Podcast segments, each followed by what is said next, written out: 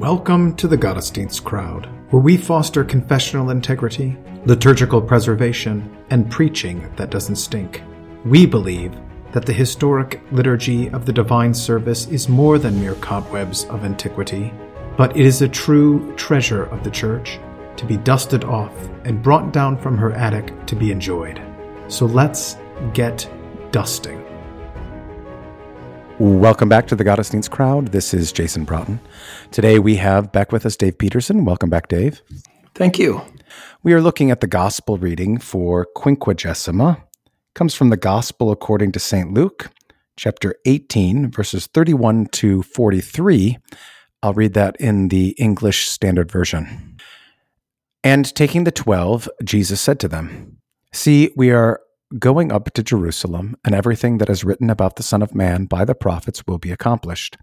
For he will be delivered over to the Gentiles, and will be mocked and shamefully treated and spit upon. And after flogging him, they will kill him, and on the third day he will rise. But they understood none of these things. This saying was hidden from them, and they did not grasp what was said. As he drew near to Jericho, a blind man was sitting by the roadside begging. And hearing a crowd going by, he inquired what this meant. They told him, Jesus of Nazareth is passing by. And he cried out, Jesus, son of David, have mercy on me. And those who were in front rebuked him, telling him to be silent. But he cried out all the more, Son of David, have mercy on me. And Jesus stopped and commanded him to be brought to him. And when he came near, he asked him, What do you want me to do for you? He said, Lord, let me recover your, my sight. And Jesus said to him, Recover your sight. Your faith has made you well. And immediately he recovered his sight and followed him, glorifying God. And all the people, when they saw it, gave praise to God. Okay, so context uh, within the pre Lent as well as within the Gospel of Luke, what are we looking at here?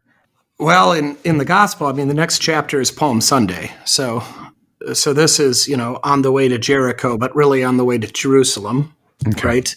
It's uh, it's parallel. The the parallels in um, Matthew and in Mark follow the same structure.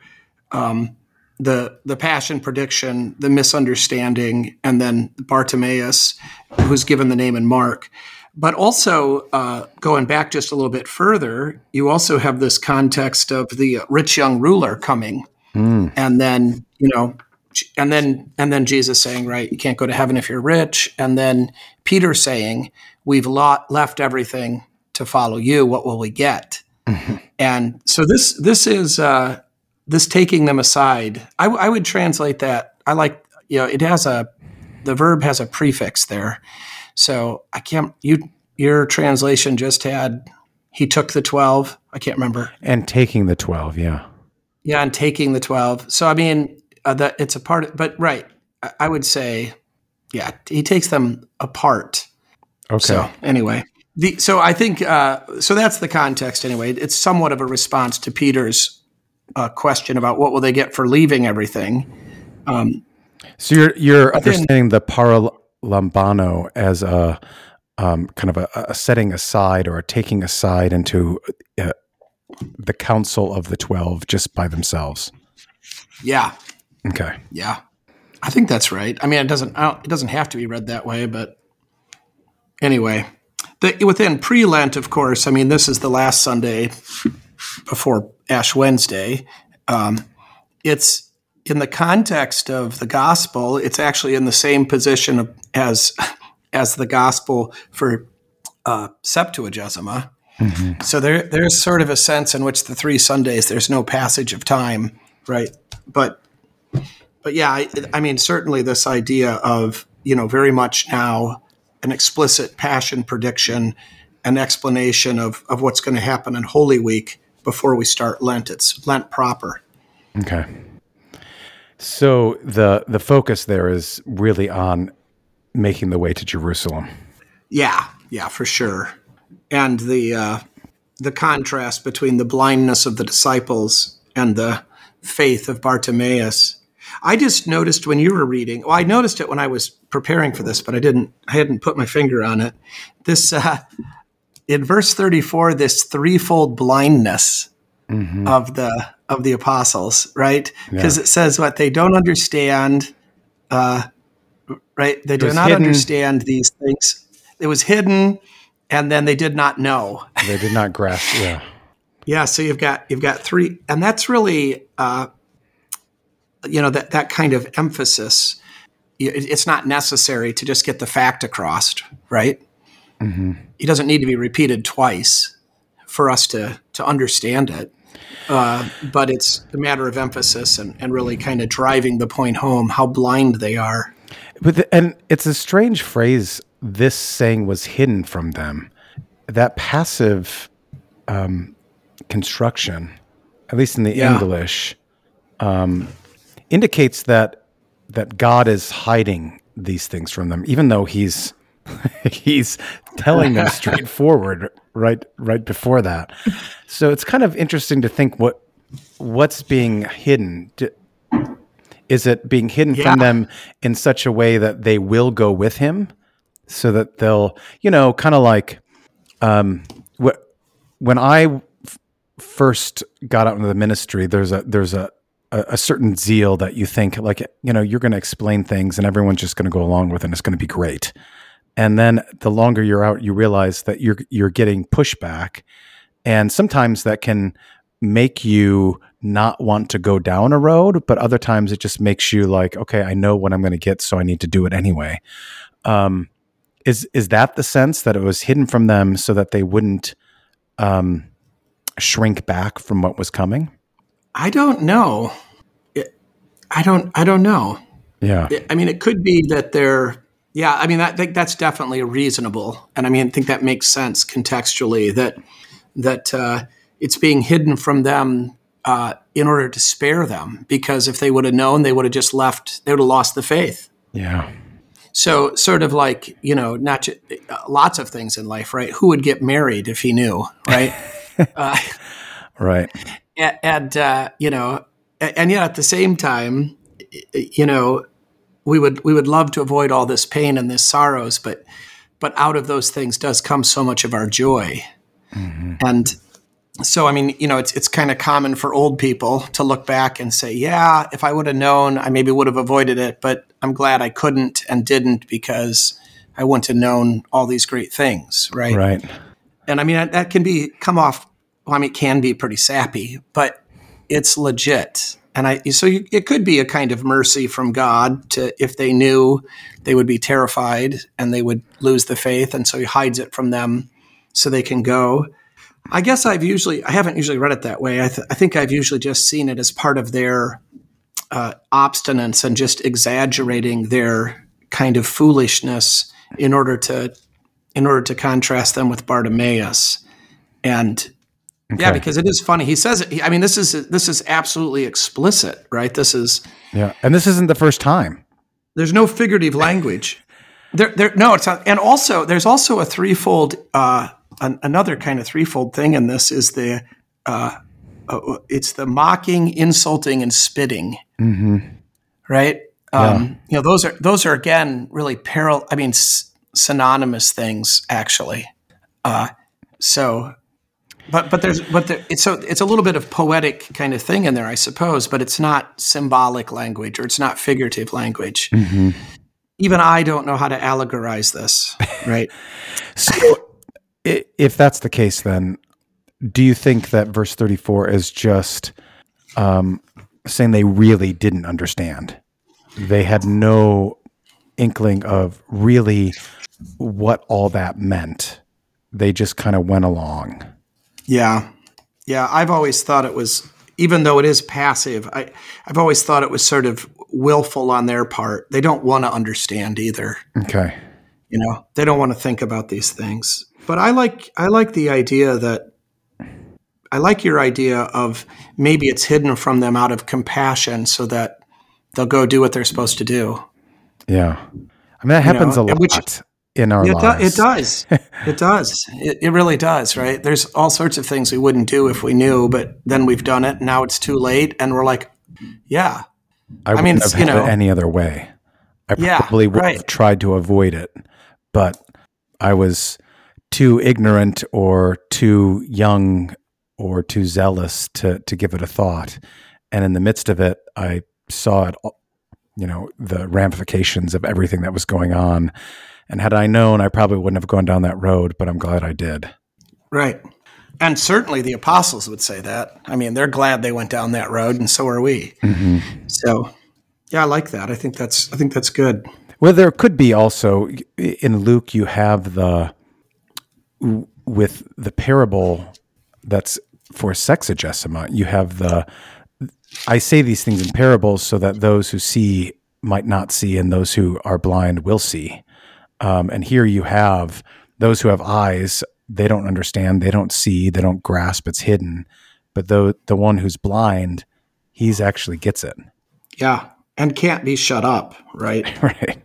Yeah, they're they're passive. He's active. Mm-hmm. Also, you've you've got that too. It's a yeah. Okay.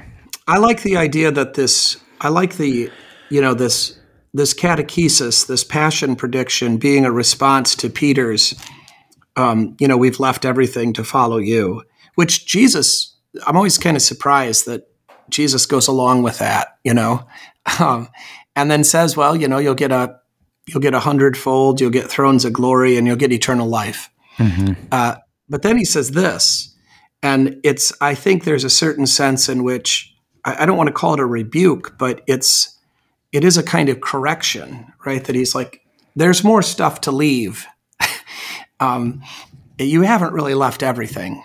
Uh, you haven't really suffered for the kingdom yet, mm-hmm. but you're going to. Yeah. And so, well, I wonder if you have, you know, with that paralambano, instead of like taking a side, taking along with him. Yeah, that's right. That would work. So, yep. and then he says, you know, look, we are going up to Jerusalem. So it's it's not just see the Son of Man is going up. I am going. We are going. That's uh, good. Yeah, you're right. Yeah, we are going up to Jerusalem. Right. And then all the things that are written about me by the prophets mm-hmm. will be perfected, right? Completed. What, what did you say? Accomplished? What finished? I don't know. Accomplished. Accomplished. Yeah. I mean, it is that telestai word. So, um, I'd sort of like to render it completed rather than, I don't know, perfected. Is, perfected is is going to come off weird. I mean, just, but finished. Yeah. Everything will be finished. There you go. We should we should translate it that way. That way, it'll match our translations for Good Friday. Yeah, I mean, it's uh, is it the same word? Telesthesetai. Yeah. yeah. I mean, it's not the same. It's I don't not, think it's the same form of the word. No, it's not. But it's, it's the, the, same word. Yeah, yeah, yeah. Okay. It will be carried out. Yeah, it'll be completed. Mm-hmm. Uh, right. It'll be. It'll all be finished. It'll be completed. Everything that, that's written, and then and then this is the way that all of that's filled out, and that's that's great too. That that's certainly a correction against this, um, you know, popular idea that the Messiah is going to be a earthly ruler, you mm-hmm. know, that's going to restore a temporal political kingdom to Israel.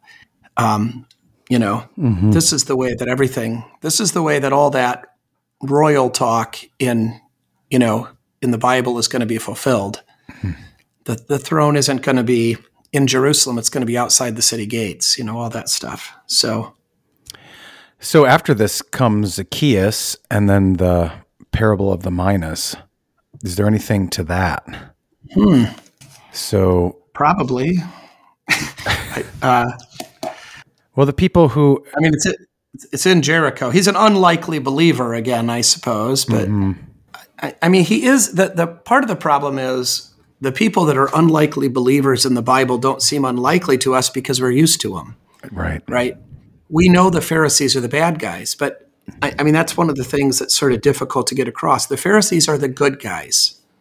Right. And you know I mean, th- that's why it's you know these things are meant to be kind of shocking. And and tax collectors were really really rotten people. Right. I mean, they you know they weren't just you know slightly distasteful or they I mean they weren't like they're adulterers, you know, which of course these days we think adultery is just no big deal, but you know, it's not like they were just people that were caught up in their own lusts or their own passions and, and caved into them. They weren't addicts or, you know, they were actively oppressing and cheating their own people, you know, for, for filthy lucre, gain. mammon. Yeah. Mm-hmm. And I mean, and in, you know, and, you know, money that was corrupt in the sense that it was, you know, foreign. And mm-hmm. so, yeah, I mean, they're, they're really pretty rotten. So, uh, and I think this whole thing about him being short is a bit of a mocking of him too, just just like today still, right? It's you know sh- short men, which by which I am, uh, right? But I mean that's not good. That's not what we want. That's not what a man's supposed to be, right? Yeah. So it's like the big truck syndrome.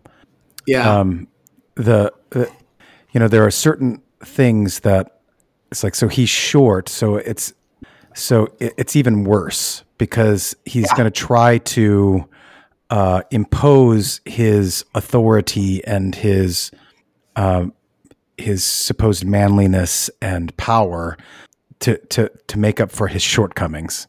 Right. So he's going to be even a worse, worse. tax collector, right. than if he was right, more ty- more tyrannical. Yeah. Right. No, that's good. I've never really thought about it that way. Um, but this is really the case you know when you when you think of someone who is lacking in kind of stature uh, and how they can try to impose all those other things to make up for uh, their feeling of inadequacy. Right. Yeah it's it stinks being short man. Uh, well i'm not know, super I've, tall. You know the the, the uh, it's every i mean all through all through school. I mean height is an advantage in every sport except being a jockey. And my school didn't have any horse racing teams. So, you know, it's, uh, you're always kind of under it in terms of uh, the physical reality. So, so there you go. Anyway, back to Bart- Bartimaeus. Uh, oh, so I did. I looked at the parallels a little more carefully this time. Okay. And it's Mark 10 and Luke Matthew 20. So in all three of them, you have the passion prediction, which follows, you know, they're very similar. And then in the Bartimaeus account, all three of them have the crowd trying to quiet, you know, him. Mm-hmm. And then all three have him saying, Son of David, have mercy. Okay. And then in all three, of course, he sees and he follows. So um, there's some, there are some variants. Like Matthew has two people, two blind guys, and uh, he's given the you know his name is given and his father's name is given in Mark, um, and two of them it, it is you know your faith has saved you. I can't remember which one didn't have it. Ours does, Luke does, but there, there's some variation. But I think you know those those are the three primary things that the crowd, including the disciples, wants to quiet him. Mm-hmm. He's persistent in this prayer, and his prayer is sophisticated they tell him Jesus of Nazareth is passing by, uh, right? Mm-hmm. Or is that in the other ones? No, no that's right. They told him Jesus of Nazareth. I mean, that's not a very, that doesn't, they don't say Jesus, the son of David, the Messiah, who has authority to have mercy. They don't even say, I mean, Jesus of Nazareth is not his best title in a way, mm-hmm. right? It's the title Pilate will use on the cross, but um, so, I mean, he, he discerns that Jesus is more than a miracle worker or more than a rabbi. He does call him rabbi in, in one of the accounts, but not in Luke. Um, so to say he's to, to call him son of David's a confession. Right? He recognizes the messianic mm-hmm. reality, uh, and of course, you know the mercy of the Lord endures forever. He's he's actually asking. So, and that gets repeated. He calls him son of David and Kyrios. Lord. Yeah, he does it not in Luke, right? But in um, no, in Luke he calls him Lord. Where? Verse forty-one. Jesus asks, "What do you want me to do for you?" And he said, "Lord." Oh yeah. Oh oh, I was. Sight. You got it. I'm sorry. I was looking at the cries. I was I was uh, looking at the cries. Yeah, yeah. He does in verse forty-one. He does respond with "Lord." Yeah, that's good. I never noticed that. And it's not like epistata. It's not the right. I think um, I think he's. I think he might say, "Lord, Son of David," in one of the um, okay. "Have mercy on me," in one of the other two. Maybe I made that up, but I thought I'm going to look real quick because now, now I want to know. I'll look up Mark 10. You look up Matthew 20. Okay. So Mark, it's Mark 10, 46, Matthew 20, 29. In Matthew 20, he says, Lord, have mercy on us, son of David. Yeah, that was it then. Okay, so he does do it. So you got it there too. Um, so that's and uh, and and it's curious in both and it's Right. it's actually he says they say Lord three times in Matthew 20 verses 29 to 34.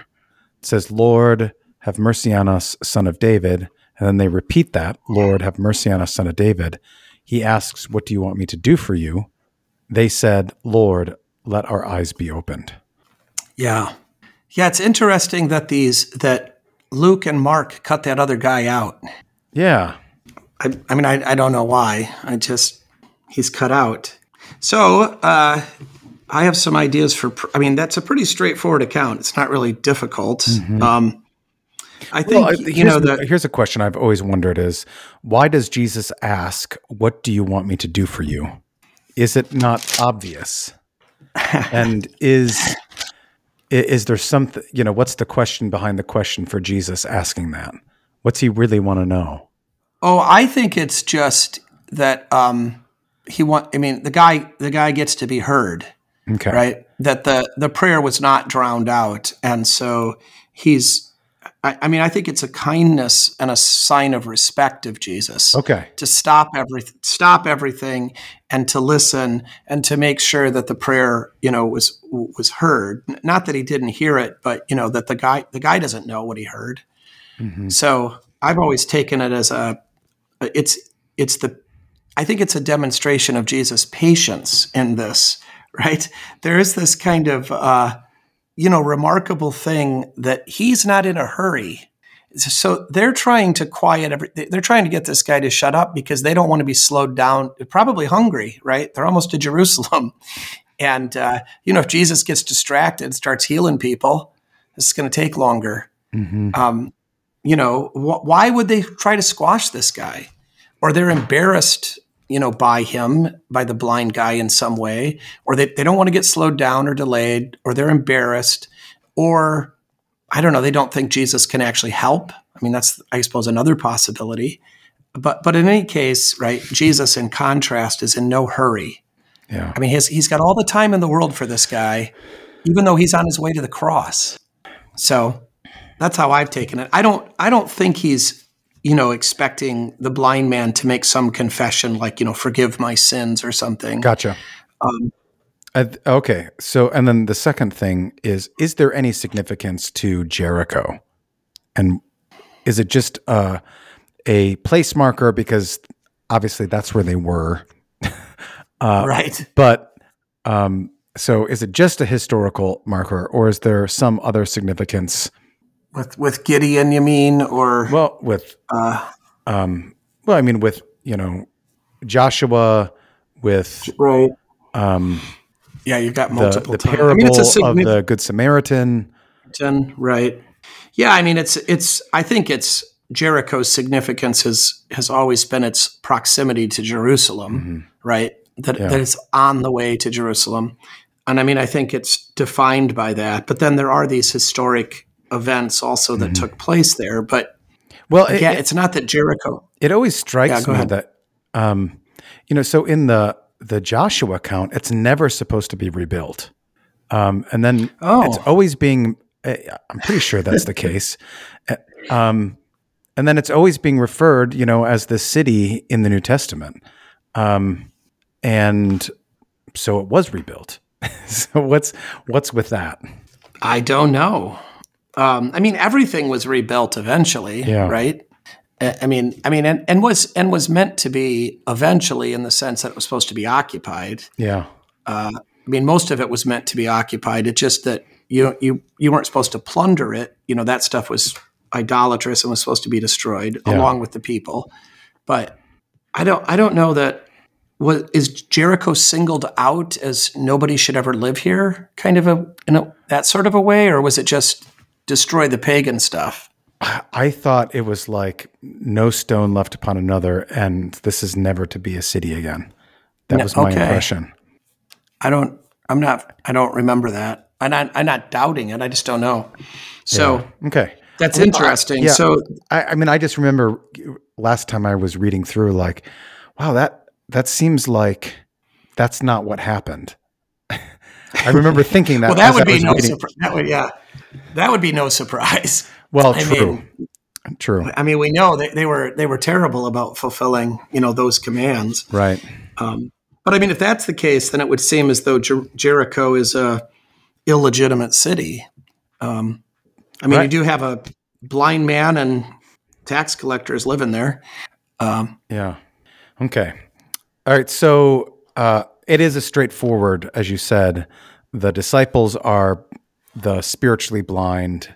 The blind man, physically blind, is not. Um, what? How do you handle this in preaching? Uh, well, I mean, I think you could. I mean, you could do obviously lots of things, but you, I think it would be could be well done to just focus on the passion prediction by itself.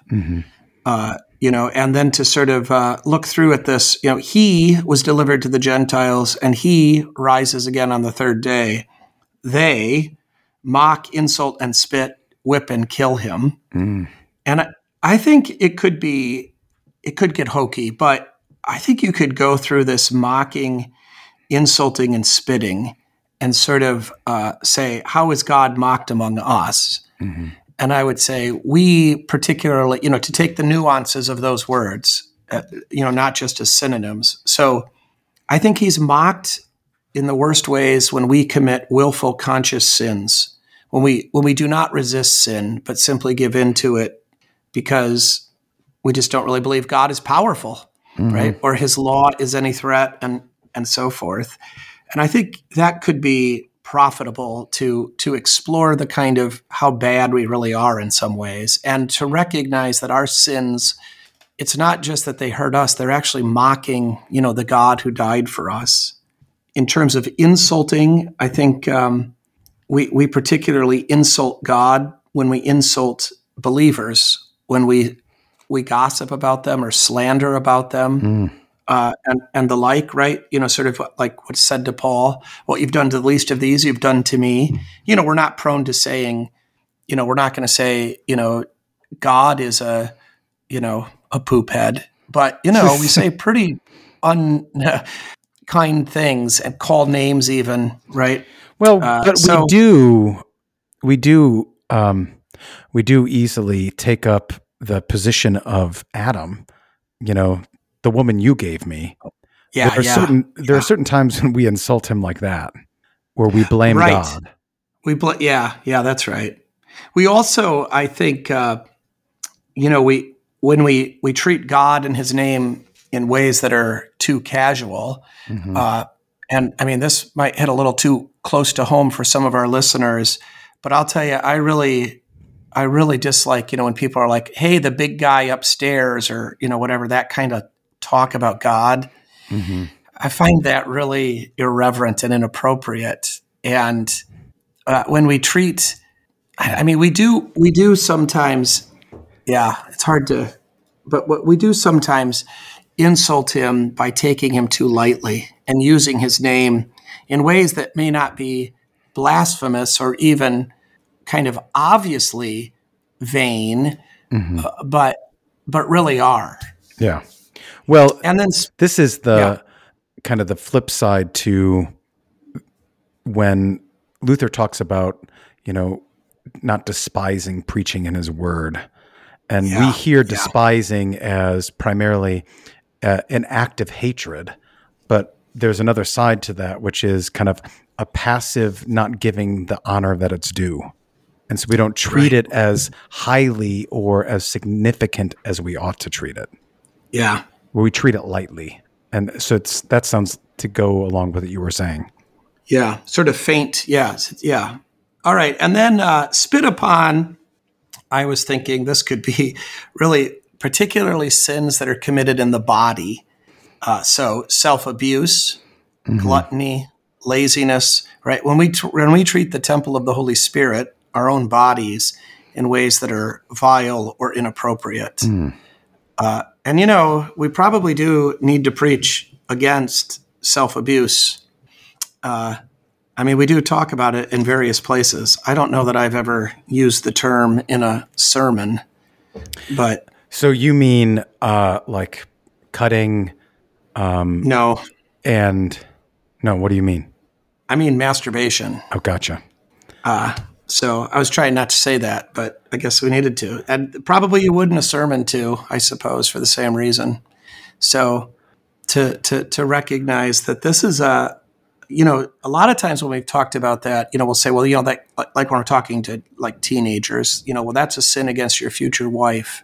Uh, true, right? It's a violation of the sixth commandment, and the sixth commandment's about holy marriage. But it's also uh, it's also a sin against the Holy Spirit. Yeah. Well, that's Right. how St. Paul talks about it in First Corinthians, doesn't he? Right. Most sins Yes. are done outside the body, um, but Yeah. this is done to to the body, to the temple of the Holy Spirit. Right. And I so I think the spitting could be connected to that, right? It's like this physical, completely unimaginable that you would spit on Jesus. Uh, but then look at, you know, so that could be to go through that, I think could be powerful if it was done well. Uh, and it could be provide I mean, it could be in a way that actually, you know, helps people consider their sins appropriately and Well, that would be helps them repent. that that would be a, a maybe a good exercise because often we take um, all of the promises that you know we are temples of the Holy Spirit that God is with us always uh, will never leave or forsake us. We take all of these things as promises uh, of good things, um, but do we ever sit back and think that means that He's with you? uh, even when you're doing all these awful things to yourself. Whether right that you wouldn't want anyone to know about Right. and, and he knows Yeah. So Yeah. you're right. I think uh, and I, so i was i forgot to say this so i was gonna you know he's delivered to the gentiles right we are the gentiles. Mm-hmm. he's been delivered to us. We have mocked him. We have insulted him. We have spat upon him. Mm-hmm. but then you got a nice gospel thing too right? He is delivered to us in the sacrament right for the forgiveness of sins. Mm-hmm. so you know the opposite of mocking or trusting or the or the virtue that corresponds to the vice of mocking god i think is believing him trusting in him right? Even if it seems foolish to the world. Uh, the opposite of ins- i think insults by the way are driven by pride. So the uh, right we're, we're insulting because we're proud. And so the response to that is humility right? Kneeling to receive the sacrament confessing your sins right? I love that we kneel to receive the sacrament. And I love also the ceremony of having the pastor put it in your mouth because it's so passive and it's so weak, right? So those are nice ceremonies that uh, correspond to what we want to be in our hearts. So where are the disciples in this? Because you have in immediately Jesus says we are going up, and then Yeah. he, he the Son of Man, he will be delivered over to the Gentiles. and after flogging him, they, assuming the Gentiles, will kill Right. him. But it's not just the Gentiles, it's also the Pharisees and the scribes and the chief priests. And then in 34, but they. So are they part so are the disciples then part of the Gentiles in this in the they in verse 33? Or is it a different group? I mean, I, I think it's a different group, but I, I mean, I, I think this is where we can, I suppose, allegorize it. I mean, we're mm-hmm. not the people that actually physically scourged Jesus and drove nails into him and so forth, and neither are they. But but there is this that he's doing this for us, and we are or have done this to him. But I think that I think that uh, he will be delivered to the Gentiles as a reference to the Romans, who will actually carry this out. And I mean, there is some slapping right in uh, Caiaphas's court, and there's definitely mocking. Uh, you know, they stand at the cross and say, you know, he saved others, he can't save himself, and that's in the mouth of mm. the Sanhedrin, right, or of the priests. So, mm-hmm. but I, I don't think that they're. Yeah, I, I don't know. That's a good question. Now, I, now I'm, I'm thinking about it. I, he's delivered to the Gentiles, will be mocked. You're, I mean, verse 33 doesn't have to refer only to the Gentiles. Okay. I mean, it, it looks like it does grammatically, but you know, in real in the real world, you know, we don't always line up the antecedent and the pronoun perfectly. Correct. And okay. I, I, think you're right as I'm thinking about this. I, you know, they is not just the specific Gentiles that carry out the act. I think this is mm-hmm. humanity. Humanity does this. Mm-hmm. So, how do the disciples mock and shamefully treat and spit upon him? I think it just like the kinds of stuff we were just talking about, right? I mean that they're, I mean they're they're complicit in what happens by their by their failure to resist, yeah. right? In their kind of passiveness. Of course, um, I mean Peter does, you know, uh, insult Jesus really right. at, in the when his in his denial, um, and then I mean I think the the spit upon. I don't know. I mean it's they don't do that literally um, but I think, you know, again, they're not treating their bodies as the temple of the Holy Spirit, you know, and the like. Mm-hmm. I, you know, I, in fairness, um, I mean, I'm, I'm, thinking of this sort of homiletically, but I mean, I think in the text itself, mocking, insulting, and spitting upon are really s- synonymous. This is not three distinct actions, but just one reality. Mm-hmm. But I think that so there's a that was a great post on the Gottesblog a couple weeks ago from Scott Adle about poetry. Did you read that? Yeah, I posted it for him. Um, oh, you posted it for him? Yeah, I thought yeah. it was great, and uh, I did. I really enjoyed that article he linked and, and the things that he wrote, and uh, it's got me looking. I'm seeing poetry more places in the Bible than I used to, mm-hmm. which is fun. And I mean, this is one of those places, right? Uh, just like we saw earlier. That's a, you know when they're when the thing's repeated three times you know that's a that's a figure of speech. There's a, a, a kind of it's not just straight up prose. Mm-hmm. And so you had that earlier with the foolishness or the obtuseness and the n- lack of understanding in the uh, disciples, and now you have it here again. Yeah. Um, so, but I think you know, even though it maybe the, the point of it would be right, the point of repeating things that don't need to be repeated in order to convey facts is to cause us to keep thinking about them mm. and and to make us kind of slow down. And so I think it's legit to say, well, sure, mocking, insulting, and spitting upon in some sense are a single action of the that, that you know is attendant to the Jesus fake trial and part of his suffering. At the same time, you know, pulling out the nuances of each word and sort of allowing it to wash over us and taking the time to to ponder is good. Mm-hmm. How does Bartimaeus not do those things in oh, what good. follows? Huh. Well, I mean, he calls him by his title, the messianic title, mm-hmm. and asks him to fulfill his office of mercy. Mm-hmm. Um, so, I mean, he prays. He's actually speaking good words as opposed to insults or mocking. And even in the request that he would receive his sight, right? This is what this is what god wants to do. This is according to his character and his will to restore creation and reorder it. Mm-hmm. so ever, all the words that bartimaeus speaks are god pleasing. And then it, it, ends with them pray we didn't talk about that but right and you've also got that uh, there's some repetition there too yeah of, the glorifying uh, you know, god and the gave praise. Yeah. Mm-hmm. and also in the seeing again and seeing again and seeing again right? Yeah. you get that get that uh, several times. But yeah, the, the glorifying God and praising God or giving, giving of praise to God. Mm-hmm. So, so in 34, they don't see, they don't understand. And in 43, they do see, even the ones who are blind. And when they see it, they give praise to God and follow. Mm-hmm. I would, right. Uh, yeah, yeah. So, right. But the, uh, right. I, I, I really think praise is the most, that's what we were created for. Praise is the most comprehensive term of what it is to be a Christian.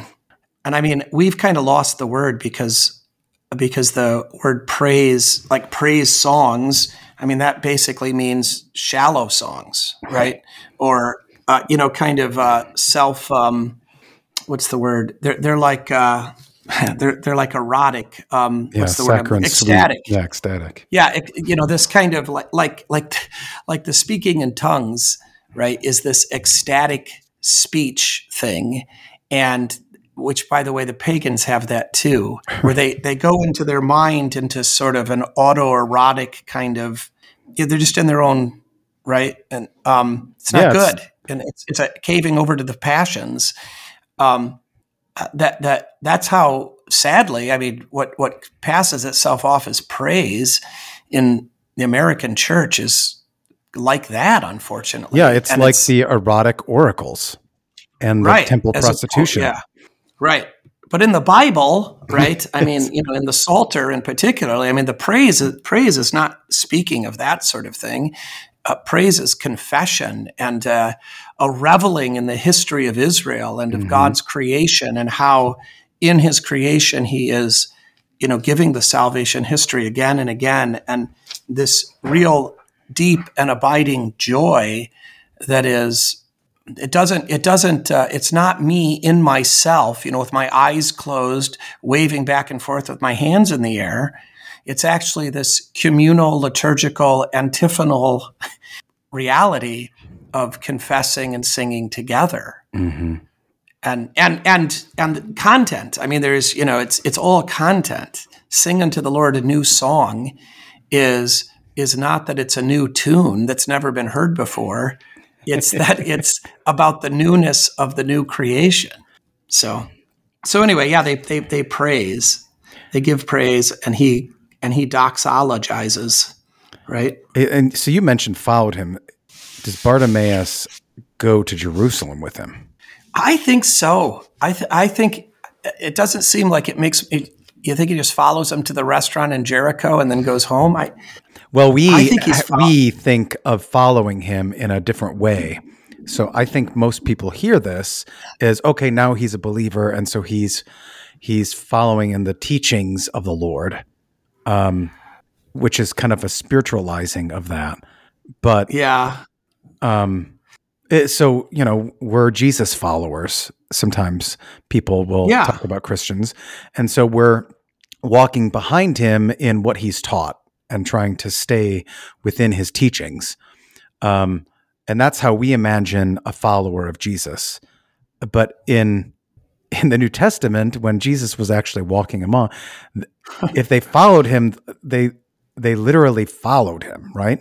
They actually yeah. dropped everything and started walking behind him physically. Yeah. I mean, that was the call. That was the call earlier in the chapter to the rich young man you lack one thing sell everything and follow me mm-hmm. i mean if he could if he could have spiritualized that he would have right because he uh, i don't i mean i it, I, I mean it's not wrong to spiritualize it. it that that what you said there is true of course right but i do think in this context that they are literally physically in space and time on their way to jerusalem where all of these things will be completed and i i kind of think bartimaeus goes with him all the way. Okay. I mean, I don't know. I can't prove that, but that seems like the sense of it to me. Yeah, the the the most natural reading of it. Yeah. And I mean, you know, I, I suppose he could have just followed him physically. Like he could have just followed him to Jericho and then gone home to his wife, I suppose, and been a believer. But he's not mentioned as being in Jerusalem. But okay, so kind of taking up that literal following does Bartimaeus see? Does he understand in the way that the disciples don't what all of that means that the Son of Man is going to be delivered over, mocked, shamefully treated, spit, and he still goes. So there are some who get it and they still go, they're all in, and yet the disciples don't, and they're just along. Um, they follow, but in a different way.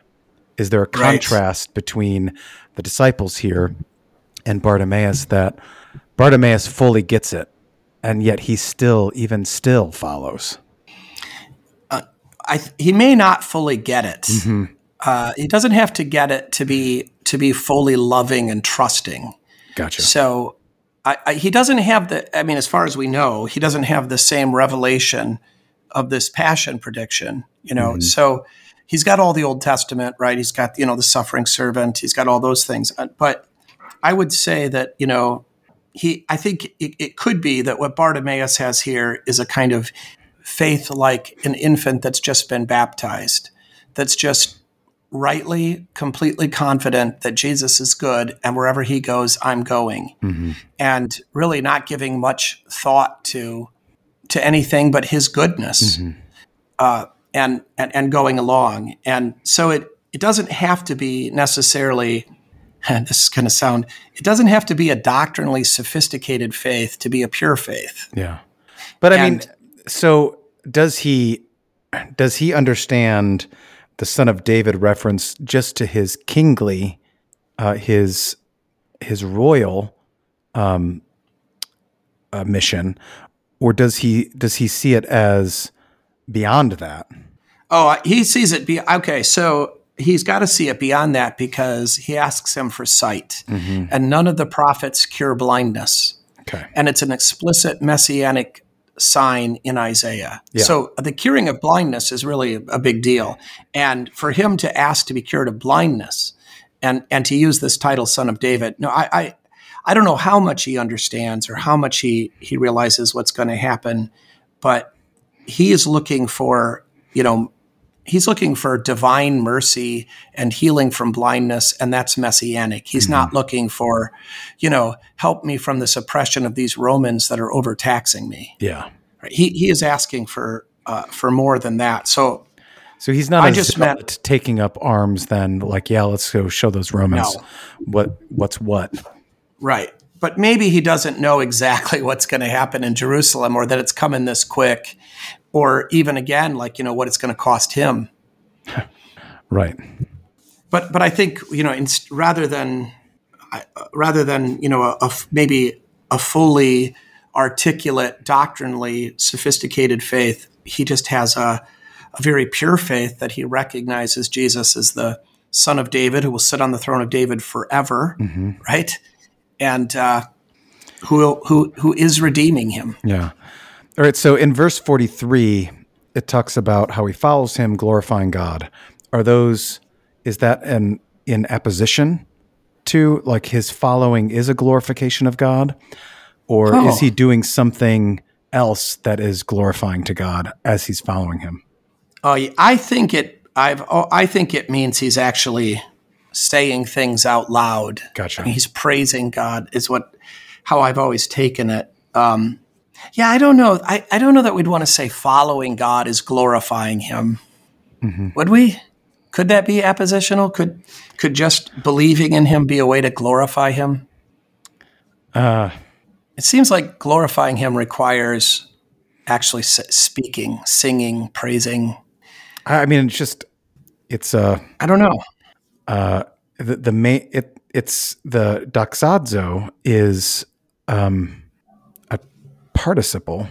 So it's it, I don't know if that could be an apposition if it's participle or not. I don't, I don't either. I don't know enough about the the grammar. I'd have to look it up. Yeah.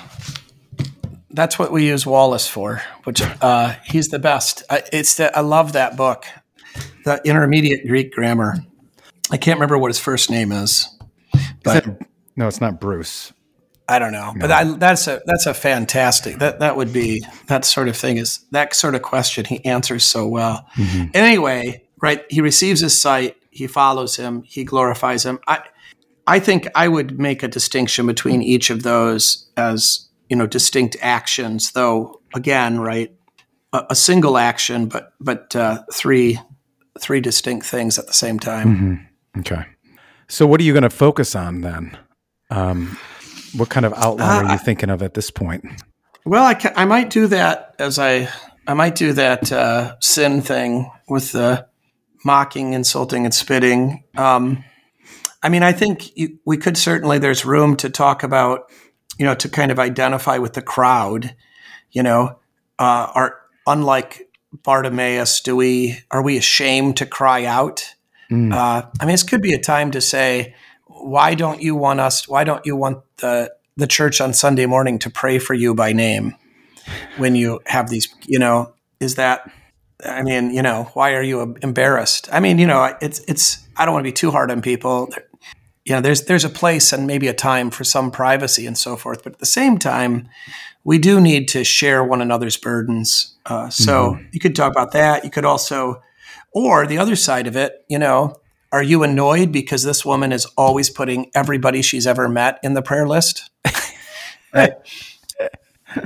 you know, who Sometimes. are you to?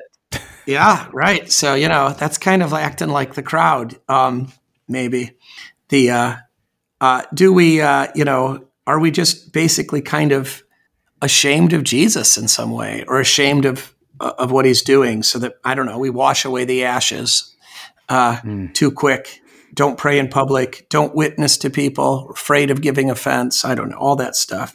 Or do we also then squash others? So maybe other people that want us to pray and we, we get annoyed by it.